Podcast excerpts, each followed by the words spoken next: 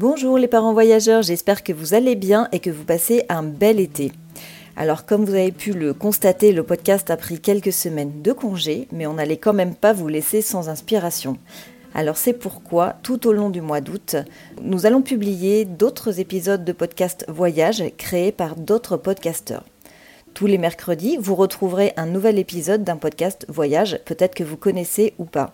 L'idée, c'est de faire découvrir d'autres contenus, d'autres voyageurs et d'autres podcasts qui sont aussi très très bien et qui méritent d'être connus. En tout cas, je ne vous en dis pas plus et je vous laisse découvrir le programme qu'on vous a préparé tout au long du mois d'août. Quant à nous, avec Flo, on se retrouve en septembre pour des nouveaux épisodes de Parents Voyageurs. On a plein de nouveaux projets pour vous. J'espère que bah, ce planning vous plaira et je vous souhaite une belle écoute et un bel été.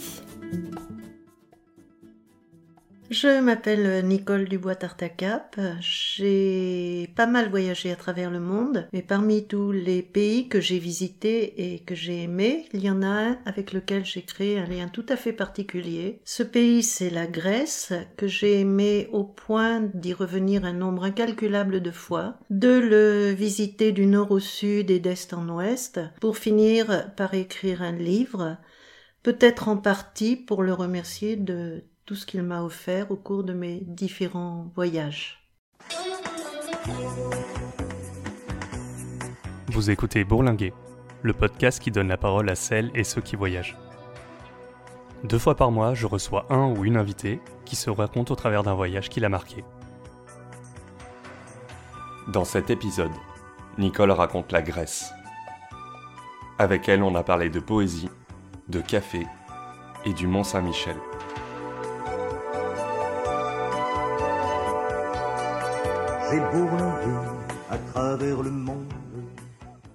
La première fois que je suis arrivée en Grèce, je devais avoir une vingtaine d'années. Je suis arrivée à Athènes. J'avais l'intention d'y rester quelques jours. Et puis j'ai commencé à errer dans les rues. Errer, c'est vraiment le mot, parce que j'ai trouvé qu'il y avait trop de bruit, trop de poussière, trop de béton. Il y avait trop de tout. Donc je me suis dit, je vais quand même aller à l'Acropole. Et à l'Acropole, il y avait trop de touristes. Donc, euh, tout simplement, j'ai fait demi-tour et puis j'ai envisagé de quitter Athènes et de me diriger vers une île. Donc, je suis allée au Pirée, j'ai pris le premier bateau qui partait pour l'île la plus proche d'Athènes, qui était Égine. Et là, euh, en arrivant dans ce port qui est très harmonieux, c'est un port euh, avec une jetée, une petite chapelle toute blanche au bout de la jetée, je suis descendue, j'ai vu les terrasses, euh, les bateaux qui étaient amarrés, et là j'ai commencé à réellement aimer la Grèce. Et puis je savais que euh, à Égine, il y avait un temple qu'on disait très beau, qui était le temple d'Aphéa. J'ai donc pris un bus, j'ai traversé l'île avec ce bus, les paysages, euh, je les ai trouvés magnifiques. Le bus m'a laissé là, j'étais seule, absolument seule. À l'époque, le temple était encore en rénovation et il n'y avait même pas de droit d'entrée. Il y avait l'odeur de pain déjà qui m'a envahi avec le bruit des cigales. Et en levant les yeux, j'ai vu ce ciel tout bleu et puis les colonnes blanches du temple qui se dessinaient sur le ciel bleu. Je suis montée jusqu'au temple, je suis rentrée dans le temple, ce qu'on ne peut absolument plus faire aujourd'hui. J'ai découvert la mer à l'infini qui était tout aussi bleue que le ciel. Et puis je me suis assise entre les colonnes du temple, ce qu'on peut encore moins faire aujourd'hui. Et là, j'y suis restée des heures. Et je crois que c'est la première fois dans ma toute jeune vie que j'ai eu la perception de la juste mesure des choses, de la juste mesure euh, des événements et de la juste mesure de nos petites vies dans ce temple d'Égine qui était là, lui, depuis 25 euh, siècles. Quand j'ai quitté Égine, j'étais sûre que j'y reviendrais, ce que j'ai fait de nombreuses fois, et que je reviendrais en Grèce d'une manière générale. Donc j'ai exploré les îles, parce que la Grèce, c'est quand même, quand on y pense comme ça, essentiellement les îles. Donc euh, j'ai dû en explorer une trentaine et puis à force de naviguer euh, d'île en île, je me suis dit qu'il fallait que j'aille un peu plus loin. Donc j'ai commencé à apprendre les rudiments de la langue grecque, ce qui m'a entraîné vers la littérature, vers l'histoire, la géographie, j'ai réalisé, je me suis rendu compte à ce moment-là que la Grèce est un pays charnière parce qu'on pense toujours au côté méditerranéen et à Ulysse, mais il y a aussi en Grèce toute une partie balkanique. La Grèce a des frontières communes avec euh, l'Albanie, avec euh, la Bulgarie, avec la Macédoine du Nord. Et non seulement elle a des frontières communes, mais elle a des paysages communs. Par exemple, en Épire, il y a des ponts qui sont très semblables aux ponts de l'Albanie, avec des légendes qui ne sont plus liées à Homère, mais qui sont des légendes qu'on retrouve en Albanie, de femmes emmurées dans les piles des ponts, de manière à les maintenir bien solides. Des légendes qu'on retrouve d'ailleurs dans les livres de l'écrivain euh, Ismail Kadaré. Et puis, euh, c'est un pays aussi qui est très européen, profondément européen depuis l'Antiquité, mais qui est aussi très oriental puisque après l'Antiquité, il y a eu Byzance. Byzance, c'était quand même l'actuelle Turquie que les Grecs occupaient pendant plus de 3000 ans et dont ils ont été obligés de partir euh, en 1922 dans un exode massif. Donc je me suis rendu compte que la Grèce était un pays beaucoup plus complexe que ce que j'imaginais au départ, beaucoup plus riche aussi, et que en dehors des îles que j'avais visitées et aimées, il était peut-être temps de passer à la partie continentale. Et c'est là que j'ai entrepris mon premier voyage sur le continent, qui était euh, un voyage dans le Péloponnèse. Donc quand je suis arrivée à Athènes, au lieu de me précipiter vers le Pirée comme d'habitude, je suis allée vers un endroit qui est beaucoup moins poétique, qui était la gare routière d'Athènes, avec tous les bus de la compagnie Ctel qui allaient m'accompagner pendant tous mes périples en Grèce. Et là, j'ai pris un bus pour la première ville du Péloponnèse qui allait me servir de base pour explorer un petit peu la région et qui est Nopli. J'ai découvert une ville très gaie, très riante, très ouverte, avec un petit côté italien, des maisons un peu colorées, des ruelles, des escaliers, une grande place d'allées de marbre sur laquelle des enfants jouaient au ballon. Euh, il y avait des églises orthodoxes, bien sûr, mais au détour d'une ruelle, je découvrais une fontaine ottomane, une mosquée. Et puis la ville est dominée par une euh, citadelle. On accède au sommet de cette citadelle en franchissant mille marches. Et arrivé au sommet, j'ai été récompensée parce que depuis le haut, on voit les toits de la ville qui descendent jusqu'à la promenade en bord de mer, avec une place d'ailleurs euh, qui est consacrée au Hélène, euh, c'est-à-dire tous, notamment des intellectuels, tous ces Européens qui ont pris fait et cause pour l'indépendance de la Grèce au début du XIXe siècle. Et puis, au-delà de cette promenade, la mer à l'infini et puis euh, les montagnes de l'Argolide. Et puis, il y avait à Nopli un endroit que je tenais absolument à voir et que je n'ai pas trouvé pour la bonne raison qu'il n'existe plus. Et cet endroit, c'était un café Nio, l'équivalent en gros de nos cafés de campagne, souvent beaucoup plus petits, avec la différence qu'il n'y a pas de bar auquel s'accouder, mais des petites tables en marbre blanc en général, des chaises en paille, ce sont des tables petites, on peut tenir à deux, rarement plus. Ce sont des cafés qui sont essentiellement fréquentés par les hommes, et ça c'est peut-être le côté oriental gardé de l'Orient de, de la Grèce. Alors les femmes y sont bienvenues, simplement euh, elles n'y viennent pas. Et les hommes y jouent au tavli, c'est une espèce de backgammon. Et jusque récemment, ils avaient dans les mains pratiquement systématiquement un komboloi. Le komboloi, c'est un chapelet que les Grecs avaient emprunté aux Turcs du temps de l'Empire ottoman. Alors pour les Turcs, c'était un objet religieux, euh, c'était le, le, chapelet dans son acceptation avec lequel ils disaient des prières. Pour les Grecs, c'était devenu un objet complètement païen qu'ils utilisaient simplement pour s'occuper les mains. J'ai jamais vu une femme d'ailleurs avec un comboloi dans les mains parce que je suppose qu'elles sont les mains occupées à autre chose qu'à s'amuser avec un comboloi. Ce chapelet, j'en parle à, l'imparfait parce qu'on ne le voit pratiquement plus, parce qu'il a été remplacé, malheureusement, on devine par quoi, par le téléphone portable.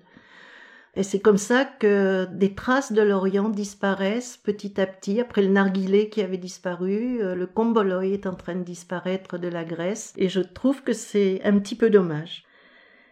en plus d'être la réunion de toute une société d'hommes bien sûr, mais toute la société s'y retrouve des pêcheurs, des gens, des, universitaires, des gens qui sont à la retraite. Euh, tous les hommes se retrouvent là, mais en plus ce sont en quelque sorte des petits musées.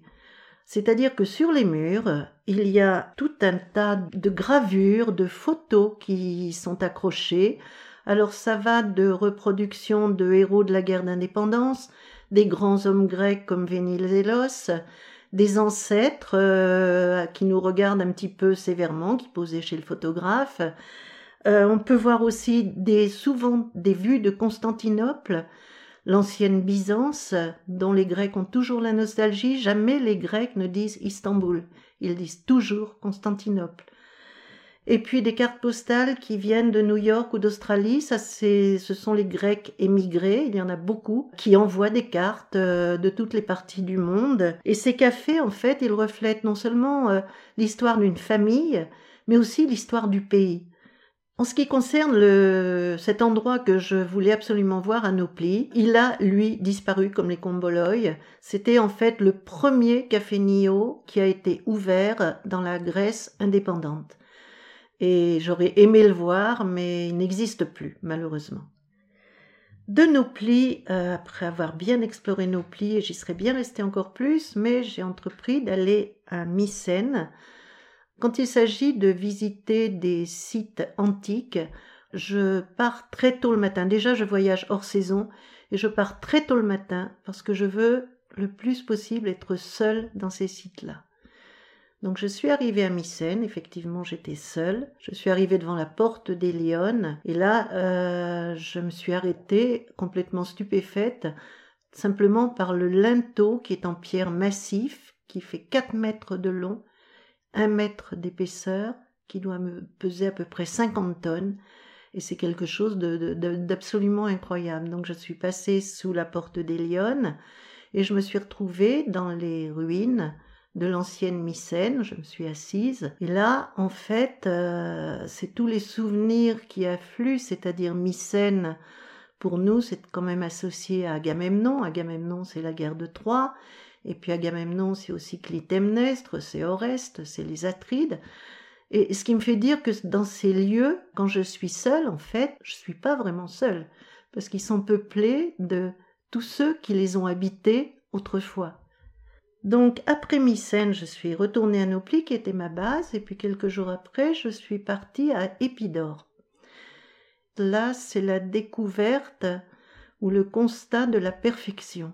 Je pense que l'œil humain est capable d'éprouver la perfection, que ce soit d'un visage, d'un corps, d'un monument, et c'est ce que j'ai éprouvé devant le théâtre d'Épidore, c'est-à-dire des gradins blancs qui s'étale en éventail sur le flanc d'une colline, et puis en bas, la Seine, dans un écrin de verdure, et au fond, euh, l'horizon est fermé par des montagnes.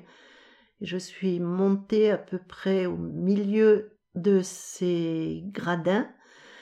Euh, je me suis assise.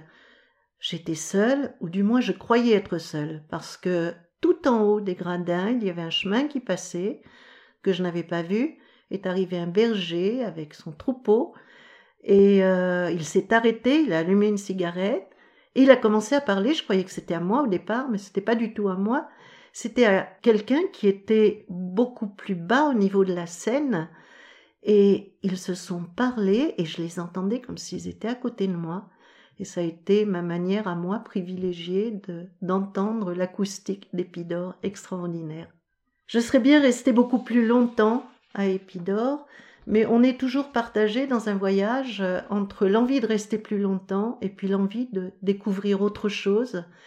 Et la prochaine étape pour moi était Sparte, qui était ma deuxième base pour explorer une autre partie du Péloponnèse.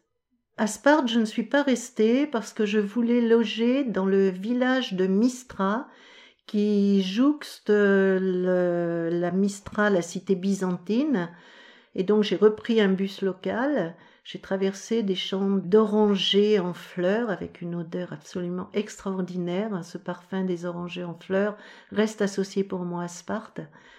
Et je suis arrivée dans le petit village de Mistra Et là, il y avait sur la place du village un gros platane, un café dans lequel je prendrais mon petit déjeuner tous les matins, et une maison en pierre dans laquelle j'ai trouvé une chambre à louer.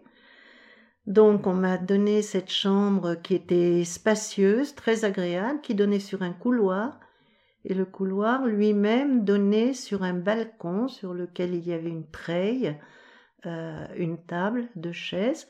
Donc dès le premier soir, j'ai pris un livre et je me suis installée sur le balcon. J'ai commencé à lire, mais j'ai pas lu longtemps parce que ma logeuse est arrivée. C'était une dame âgée, toute ridée, qui s'est assise sur la deuxième chaise et qui a commencé à me parler, à me poser les questions rituelles que posent toujours les Grecs aux étrangers, qui est une curiosité très bienveillante, qui est la curiosité de l'autre. C'est-à-dire, ça commence toujours par apopou, sait, d'où viens-tu? Je viens de Paris. Ah oui, tu viens de Paris. Est-ce que tu es marié? Est-ce que tu as des enfants? Tu as deux enfants, des garçons ou des filles Etc. Et puis, tous les soirs, le même scénario se reproduisait. Et petit à petit, elle a commencé à me raconter sa vie, et notamment son voyage de noces, où elle m'a raconté que depuis Mistra, qu'elle n'avait jamais quitté, elle avait pris un bateau sur lequel il n'y avait que des couples en voyage de noces, et ce bateau allait à Rhodes, et elle me décrivait l'île de Rhodes, elle me décrivait les fleurs dont était couverte l'île. Et c'était fascinant de voir son visage qui, de tout ridé, et ses, ses yeux qui s'animaient, et ce visage qui redevenait pratiquement le, le visage de la jeune fille qu'elle était quand elle était partie en voyage de noces pour Rhodes. Et ça, ce sont les belles rencontres qu'on fait quand on peut loger chez l'habitant et quand on voyage seul, parce que c'est plus facile de lier la conversation euh, quand on est seul finalement qu'un couple qui est déjà un petit groupe. Et puis de ce village de Mistra, je montais régulièrement à pied vers la cité byzantine, qui avait déjà été une cité franque. Euh, c'est une ville du Moyen Âge, euh, cette Mistra byzantine, qui s'étale sur une colline qui est comme un pain de sucre, qui avait été donné, en gros, à Guillaume de Villehardouin, qui était un seigneur, qui était arrivé là au XIIIe siècle, avec la quatrième croisade, ou c'était un descendant des seigneurs qui était arrivé là à la quatrième croisade. Et donc, euh, il avait construit ce, cette forteresse, et puis elle était tellement belle que les Byzantins l'ont voulu, ils sont entrés en conflit, les Byzantins ont gagné, et de Franck, Mistra est devenue byzantine, elle était plus belle encore, elle était tellement belle qu'on l'appelait la merveille de Morée, la Morée étant le Péloponnèse. Aujourd'hui, Mistra, heureusement, a été récupérée par l'UNESCO parce que la cité tombée plus ou moins en ruine. Et maintenant, euh, Mistras, c'est un enchevêtrement de coupoles d'églises orthodoxes, d'arcades et de piliers de monastères, avec des cours d'église qui sont ombragés, avec des glycines, avec beaucoup de fleurs, des genêts en fleurs. J'y étais au printemps et c'était une, merveille de voir tous ces monuments au milieu de la végétation. À l'intérieur des églises, il y a des fresques byzantines qui sont d'une finesse extraordinaire. Et puis tout en haut de la colline, il y a euh, les restes des remparts du château des Villehardouin. Et puis en contrebas, la plaine de Sparte qui s'étend jusqu'au mont du Tégète, qui était encore enneigé quand j'y étais moi au mois de mai. Donc je suis retournée à Sparte. J'ai quitté Mistra à regret à nouveau. Et de Sparte, je me suis dirigée alors au sud du Péloponnèse. Il y a deux doigts en quelque sorte de terre qui s'avancent dans la mer. L'un qui est plus à l'est, sur lequel il y a une forteresse, la forteresse de Monemvasia, et l'autre où il y a une région qui s'appelle le Magne. Donc de Sparte, j'ai pris un bus qui allait vers Monemvasia. Alors cette forteresse, oui, de, de Monemvasia, il faut penser au Mont Saint-Michel. Elle a exactement la même configuration que le Mont Saint-Michel, c'est-à-dire c'est un bloc au milieu de l'eau relié par euh, une jetée, avec la différence que le Mont Saint-Michel est élancé, C'est comme une biche élancée, je dirais, et Monem Vassia, c'est comme un taureau massif. C'est-à-dire, c'est un rocher carré, trapu, et c'est toute la différence. Autrement, c'est un mont Saint-Michel. Et d'ailleurs, j'ai vu une exposition dernièrement de photos qui faisait le parallèle entre les deux.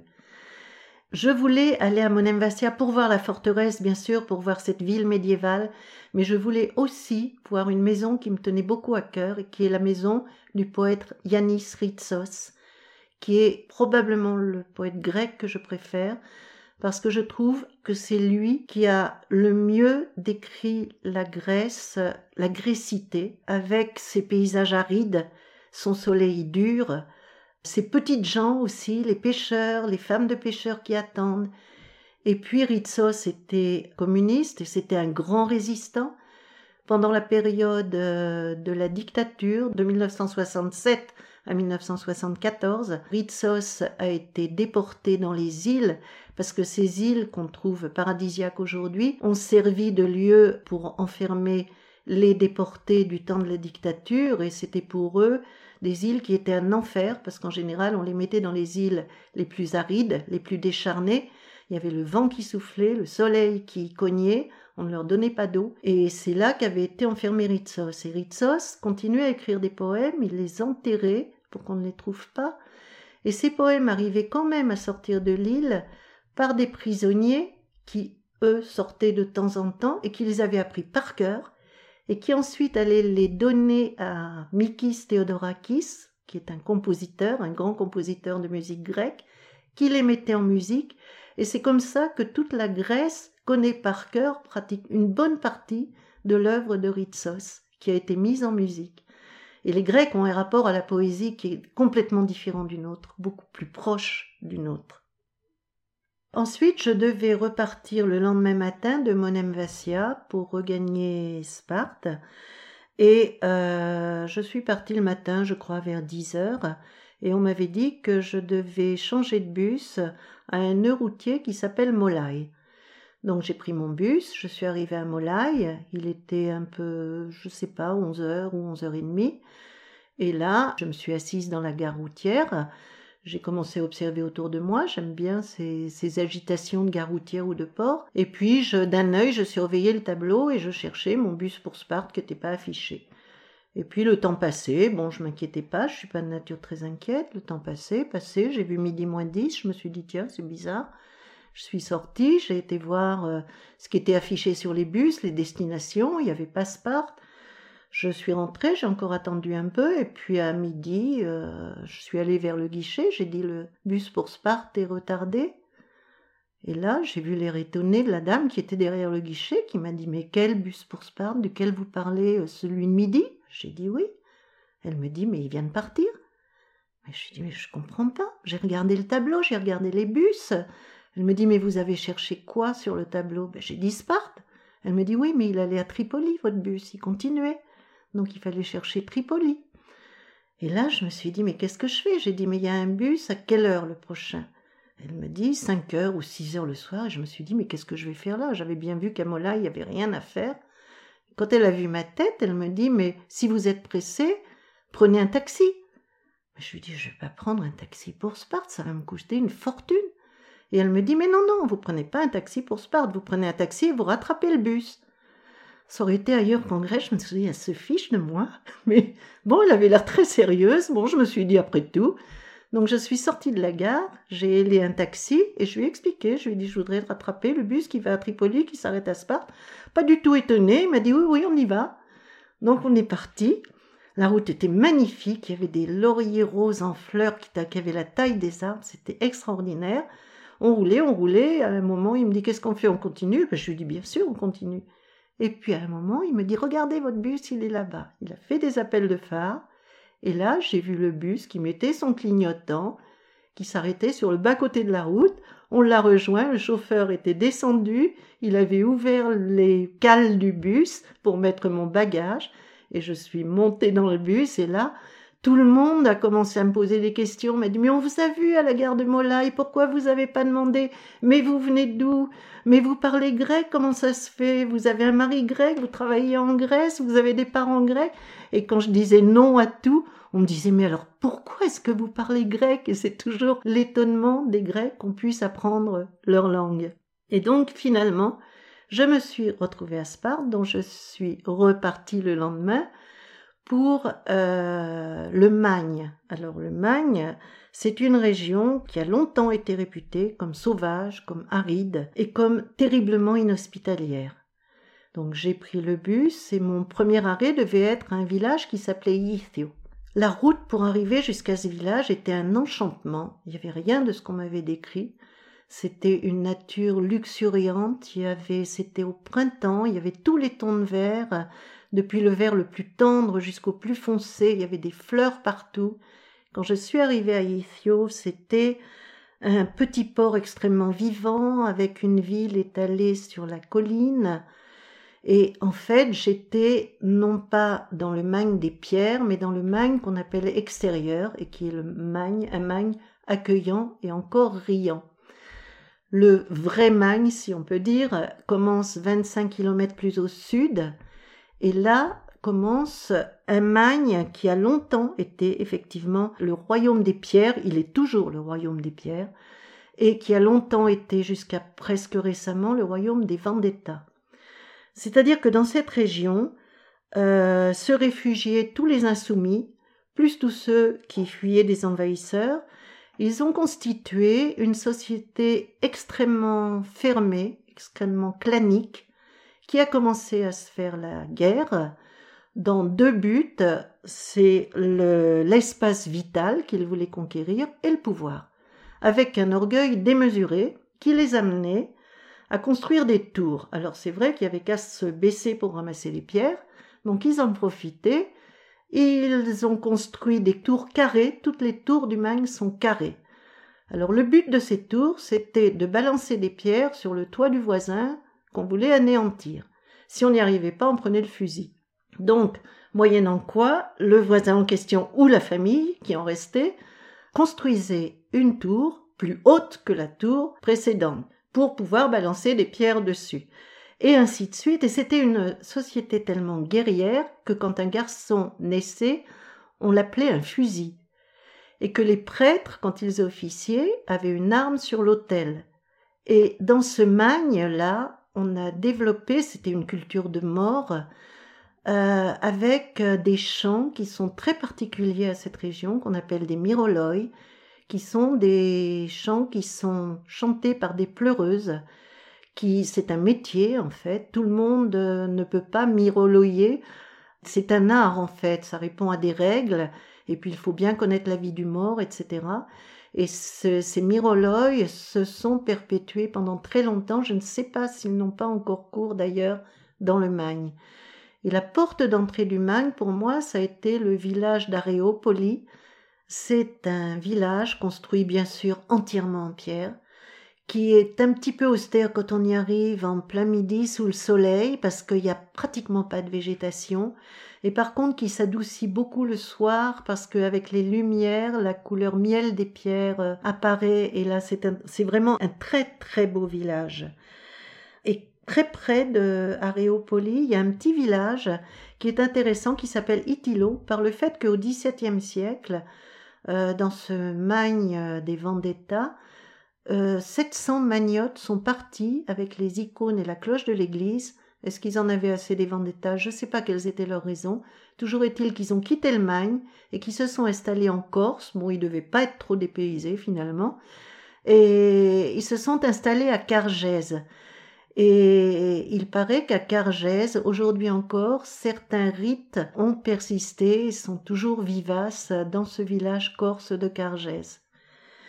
Et là, j'étais pratiquement au bout du Magne, mais un petit peu plus au sud, il y avait encore un village que je voulais voir qui s'appelait Hierolimenas.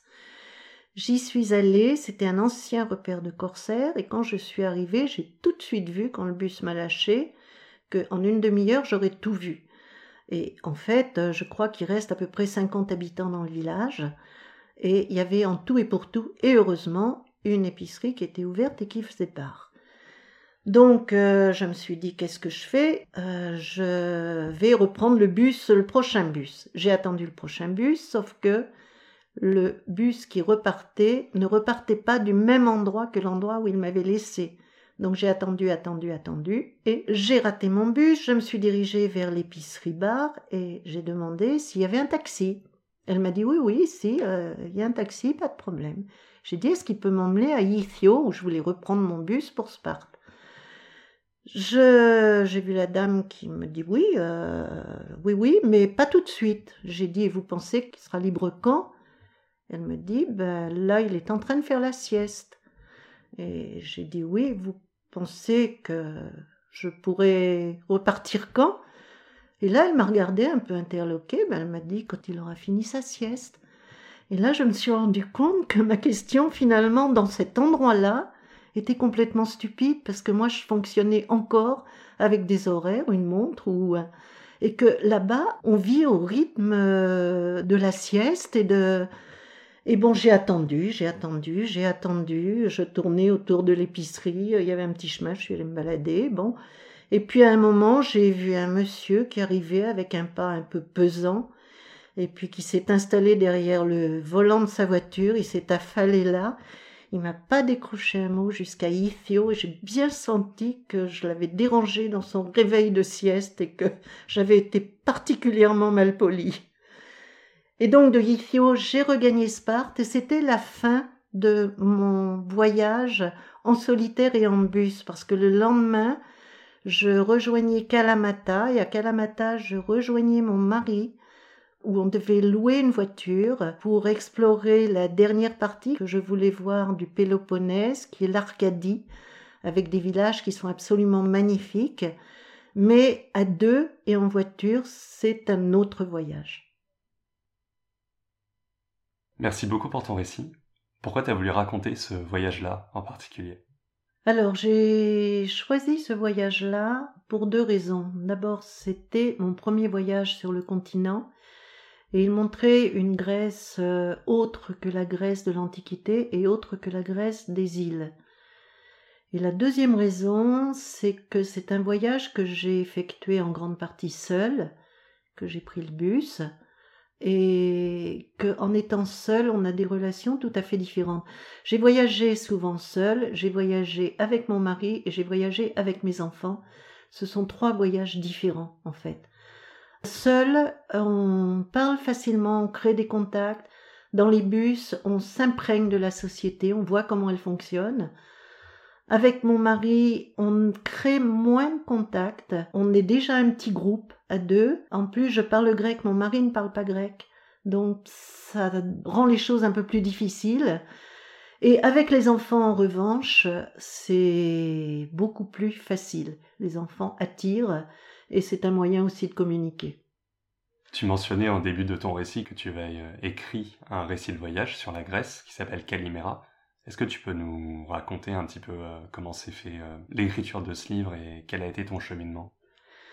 Alors ce livre, j'ai eu l'idée vraiment de l'écrire quand il y a eu la crise grecque. C'est là que l'idée a vraiment germé pour euh, parler de la Grèce, non seulement de la Grèce de l'Antiquité, mais de tout ce qui s'était passé entre l'Antiquité et aujourd'hui. Les Grecs n'ont pas disparu, ils ne sont pas réapparus comme par enchantement.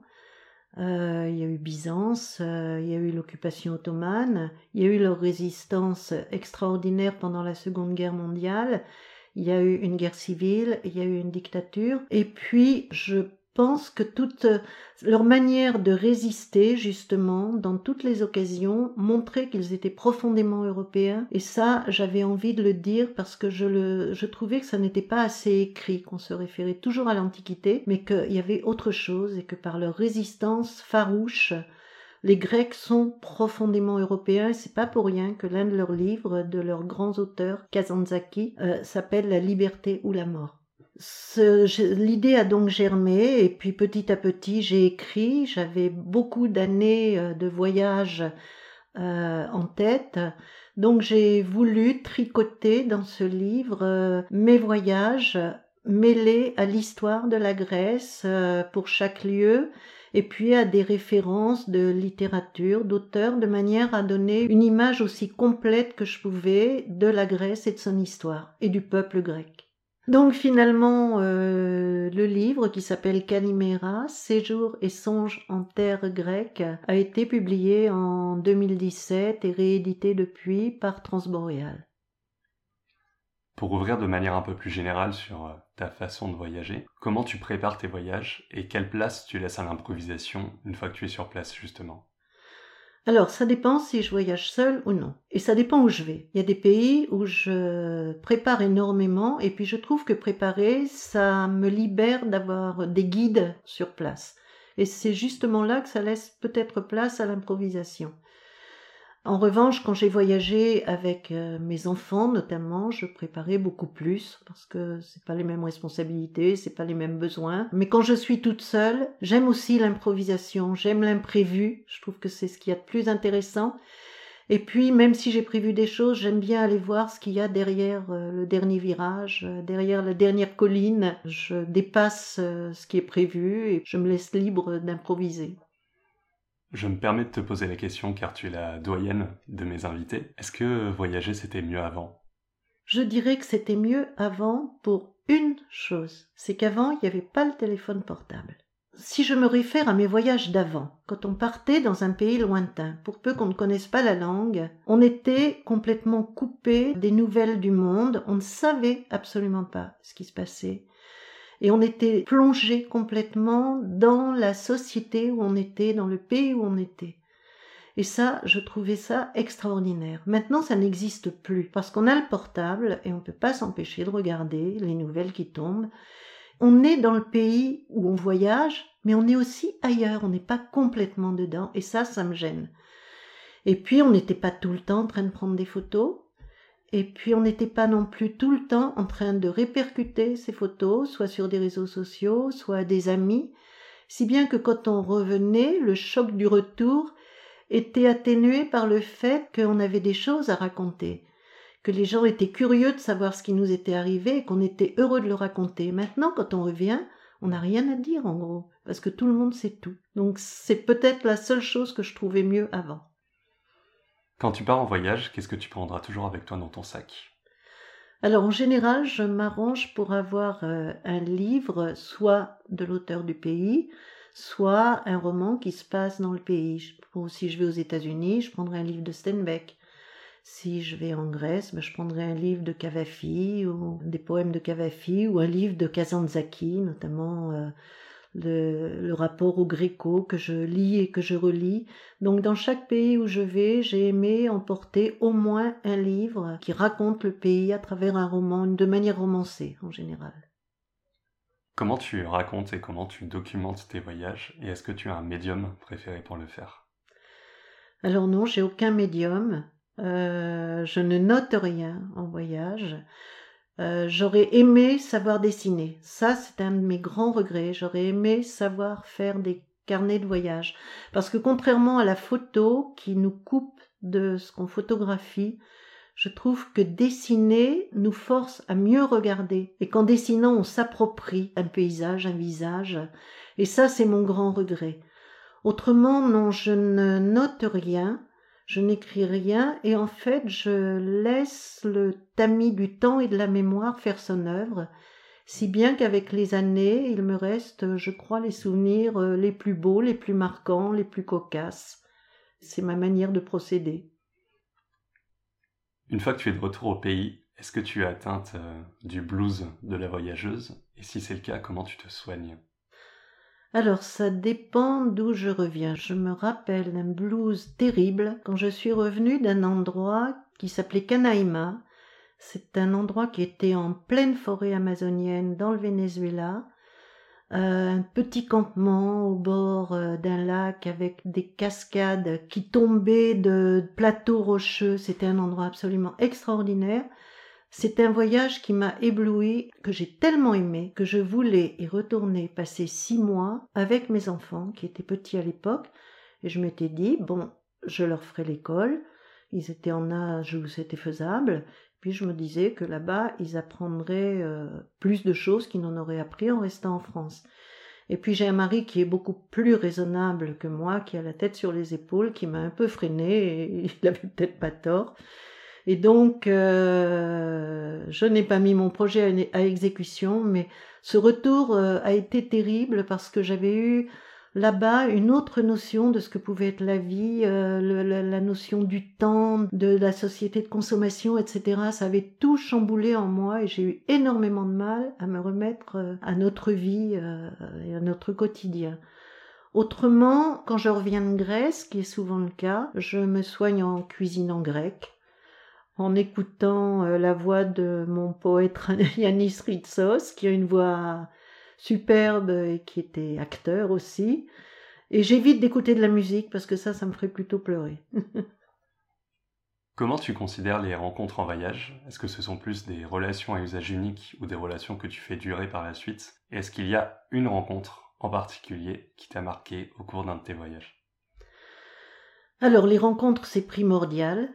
Elles peuvent euh, être sans lendemain, comme euh, ma logeuse euh, dont j'ai parlé à Mistra, mais qui reste très présente dans ma mémoire. Il y a une rencontre aussi que j'avais faite aux États-Unis, au Nouveau-Mexique. C'était un Indien qui vendait des petites navettes faites avec des herbes pour allumer le feu dans les cheminées. Je lui avais acheté euh, quelques-unes de ces navettes et tout d'un coup il a commencé à me raconter qu'il avait été longtemps euh, en couple avec une Belge euh, et que cette Belge était partie et qu'il y pensait toujours depuis des années. Et il me disait mais je sais pas pourquoi je vous raconte ça aujourd'hui. Et il m'a sorti un numéro de téléphone et il m'a dit S'il vous plaît, est-ce que vous pourriez l'appeler à ce numéro de téléphone et lui dire que je pense toujours à elle? Et donc, quand je suis revenue en France, j'ai essayé d'appeler plusieurs fois et j'ai jamais eu personne au bout du téléphone, mais c'est, une rencontre qui m'a marqué, une rencontre très brève. Et puis, il y a une rencontre, par contre, euh, qui a été très importante pour moi sur l'île d'Égine avec euh, un grec qui s'appelle Lefteris, et c'était au début une rencontre du hasard. Et Lefteris, euh, m'a raconté euh, un petit peu de sa vie et puis m'a donné à lire ce qu'il avait écrit sur sa vie et puis des poèmes qu'il écrivait parce que souvent les Grecs euh, écrivent des poèmes. Et en le lisant, j'ai compris, je suis entrée beaucoup plus dans ce qu'était l'âme grecque, euh, dans ce qu'ils appellent le kéfi et le kaimos. Le kéfi, c'est l'espèce de joie spontanée qu'ils ont, qui les amène à chanter et à danser très facilement et qu'on retrouve dans leur musique. Mais le kaimos, c'est l'espèce de chagrin, de, de chagrin sous-jacent qu'on retrouve aussi dans la musique et dans les voix de leurs interprètes qui se brisent souvent. Et toute la vie de Leftéris, qui était originaire de l'île de Kos, dont il garde toujours la nostalgie. Les Grecs ont la nostalgie de leur patrie quand ils sont exilés, mais aussi de l'endroit d'où ils viennent lorsqu'ils appellent leur topos. Leftéris a la nostalgie de l'île de Kos. Il a été exilé pendant dix ans au Congo pour des raisons économiques. Il est revenu, il vit maintenant à Égine. Et j'ai compris beaucoup mieux ce qu'était l'âme grecque, j'appelle ça l'âme grecque, par ses colères, par ses énervements par moments, par ses poèmes et par le récit de sa vie. Donc ça, c'est une relation durable et Lefteris est toujours un ami. Pour se parler du futur à présent, quels sont tes futurs projets? Curieusement, après avoir beaucoup voyagé, un petit peu partout dans le monde, j'ai deux projets essentiels. Retourner en Grèce, bien sûr, parce que c'est en quelque sorte ma deuxième patrie, mais voyager en France. Parce que je connais pratiquement rien de la France. Et j'ai envie de découvrir la Bretagne, j'ai envie de découvrir tout un tas de régions que je ne connais pas et qui sont beaucoup plus proches de moi. Écoute, on arrive à la fin de cet entretien. Tu as un petit espace qui t'est réservé dans lequel tu peux partager une anecdote, une recommandation, un proverbe, une citation. C'est à toi. Alors, je vais revenir euh, à mon, ma presque enfance, euh, quand j'ai découvert la Grèce grâce à mon professeur de français qui nous lisait l'Iliade et l'Odyssée. Et euh, j'avais pris une carte contemporaine de la Grèce, c'est-à-dire une carte euh, de mes années quand j'avais 10 ans, et j'avais découvert une île, puisque l'île d'Ithaque existait. Et ça, ça avait été un éblouissement, j'arrivais pas à le croire. Je me disais, mais alors Ithaque, ça existe. Et je me suis toujours promis d'aller à Ithaque. Et pendant des années et des, années, des dizaines d'années, je suis allée en Grèce et je ne suis pas allée à Ithaque. Et finalement, quand j'y suis allée, j'ai trouvé Ithaque absolument superbe. C'est une des plus belles îles que j'ai connues. Mais je n'ai ressenti aucune des émotions que j'attendais. Et là m'est revenu en mémoire un poème de Cavafi, euh, dont je vais lire la conclusion, qui dit quand tu prendras le chemin d'Ithaque, souhaite que la route soit longue, que nombreux soient les matins d'été où avec quel plaisir et quelle joie tu découvriras des ports que tu n'as jamais vus. Ne te hâte surtout pas dans ton voyage. Mieux vaut le prolonger pendant des années et n'aborder dans l'île que dans ta vieillesse, riche de ce que tu auras gagné en chemin, sans en attendre aucun autre bienfait Ithaque t'a offert le beau voyage. Sans elle, tu n'aurais pas pris la route. Elle n'a rien de plus à t'apporter. Merci beaucoup. Et voilà, c'était Bourlinguer, le podcast qui donne la parole à celles et ceux qui voyagent. Merci beaucoup pour votre écoute. J'espère que ça vous a plu. Merci également à mon invité pour sa chouette histoire. Si ce n'est pas déjà fait, je vous invite à vous abonner au podcast sur votre application d'écoute préférée. Vous pouvez aussi écouter Bourlinguer sur la web radio Voyage, Allo la planète. Vous pouvez également suivre le podcast sur Instagram, bourlinguer.podcast. Ah oui, une dernière chose. La musique que vous entendez derrière s'appelle J'ai Bourlinguer. Elle a été écrite et interprétée par Serge Raphaël. Merci à lui.